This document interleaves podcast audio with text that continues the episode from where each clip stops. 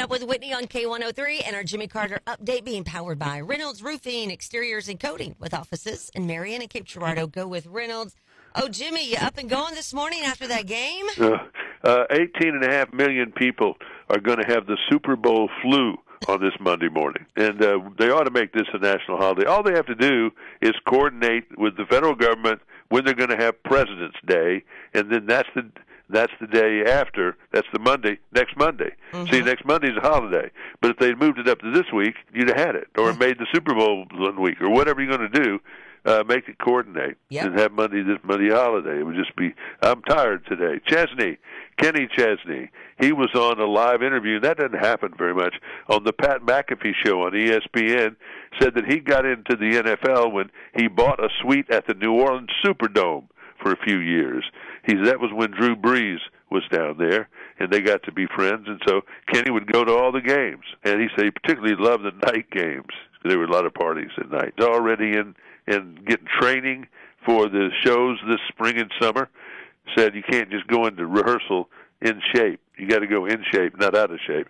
So he he's still he's getting into it. He's ready to go. Nice. Blake and Gwen have a new song called Purple Irises, and they performed it at four o'clock yesterday.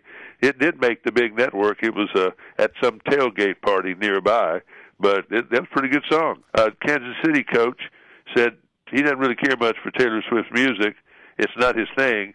He's more of an Oak Ridge Boy and Kenny Chesney fan. the halftime show, I just couldn't. I just can't get. I I can't. I don't know. It's my problem, you know, and I can cry if I want to, as they say.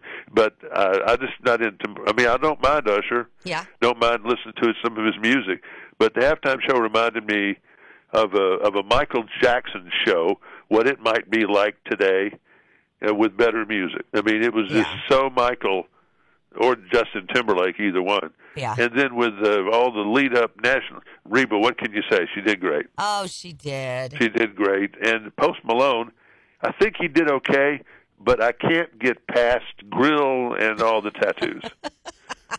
it's so they're so loud, I can't hear him. Right. You're just you're just staring at that. You're just focusing on that. I just I can't not mm-hmm. focus on it. So I don't know. yeah. Did you have a favorite Super Bowl commercial?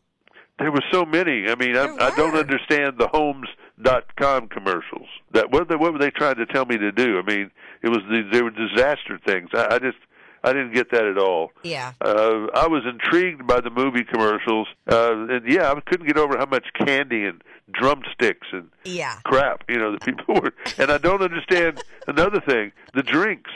What are these drinks they're selling? I know. soft drinks. I mean, co- whatever they called them, pop or whatever. I don't. I was more confused by the commercials than anything else.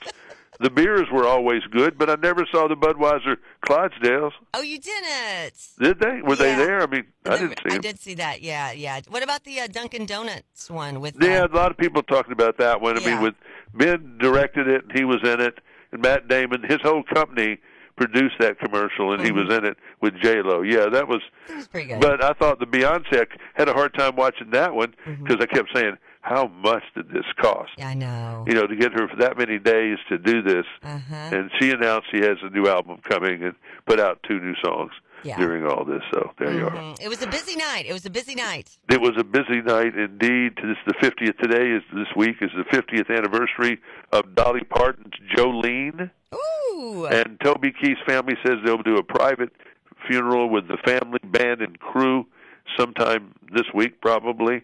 And then there'll be a fan memorial coming up. Keep watching Toby's social accounts to find out what that's all about. All right. Okay, Jimmy. Well, I hope you get a nap today. Yeah, I might need one today. Me too. All right. Thank you. Bye bye. Bye-bye. And your Jimmy Carter update powered by Reynolds Roofing, Exteriors and Coating with offices in Marion and Cape Girardeau. Go with Reynolds.